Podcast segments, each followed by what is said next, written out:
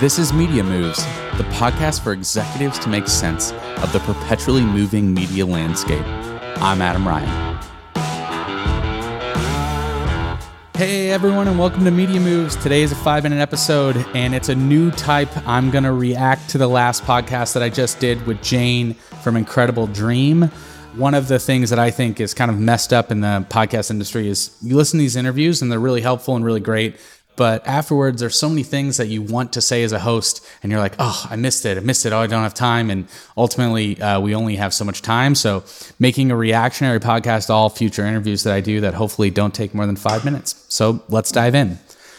Incredible dream was awesome to learn about. It was the first board game company i ever had on. And the takeaway for me as someone who's running a digital media company primarily is she recognized that there was there was a problem in the industry where companies were saying, "Oh, analog tabletop games."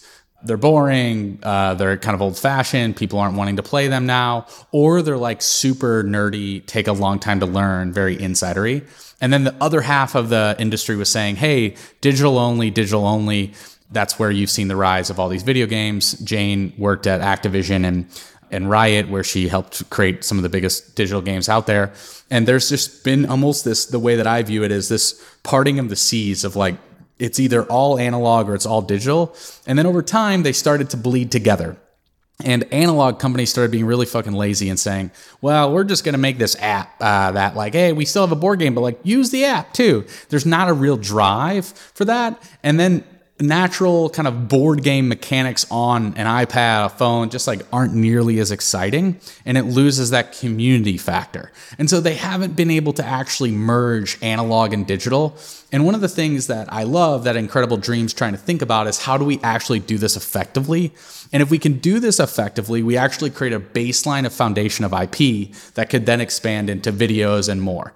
And that to me is a takeaway for all media operators out there if the seas are parting and you're like, well, everyone's doing this or everyone's doing this, the reality is like probably both those ways have consumer habits built in.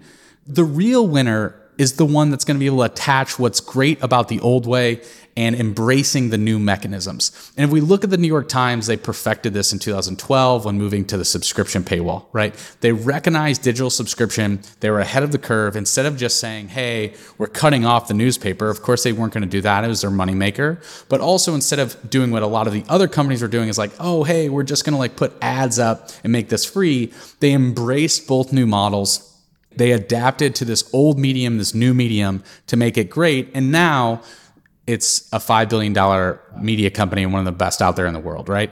And this is the takeaway if you're a startup, if you're a new media company, that you're like, well, the, the trend is all this. Uh, the trend is all Web3, the trend is all this. Recognize that, like, it's probably not the whole thing, right? And if you're old school, if you're like, hey, I'm in this old industry where we still have to do print, that's totally, I talked to someone yesterday, still a thing. Print media is still a thing. I can't believe it. But there are industries like cannabis and space and many others that, like, print is where the industry professionals still go. Saying that print just we need to move away from print completely, you're to have a hard adoption period. Even though the trend is moving away, it doesn't mean it's gone.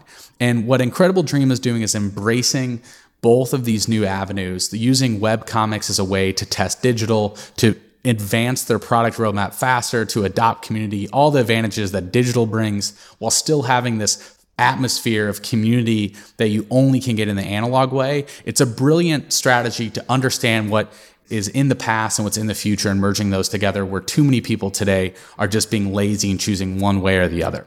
The best way and the way to build a big media company is always to have great IP, create content that people love, but then recognize the habit consumptions. And one habit consumption is not going to allow you to get there. You have to build for multiple habits.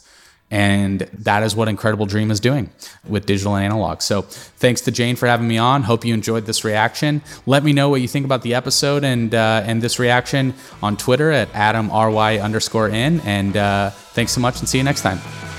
Thanks for tuning in. If you'd like to stay ahead of media's next move, then make sure to subscribe on Apple, Spotify, Google, or wherever you listen. And if you enjoyed this episode, why not share it with a friend? I'll see you next time.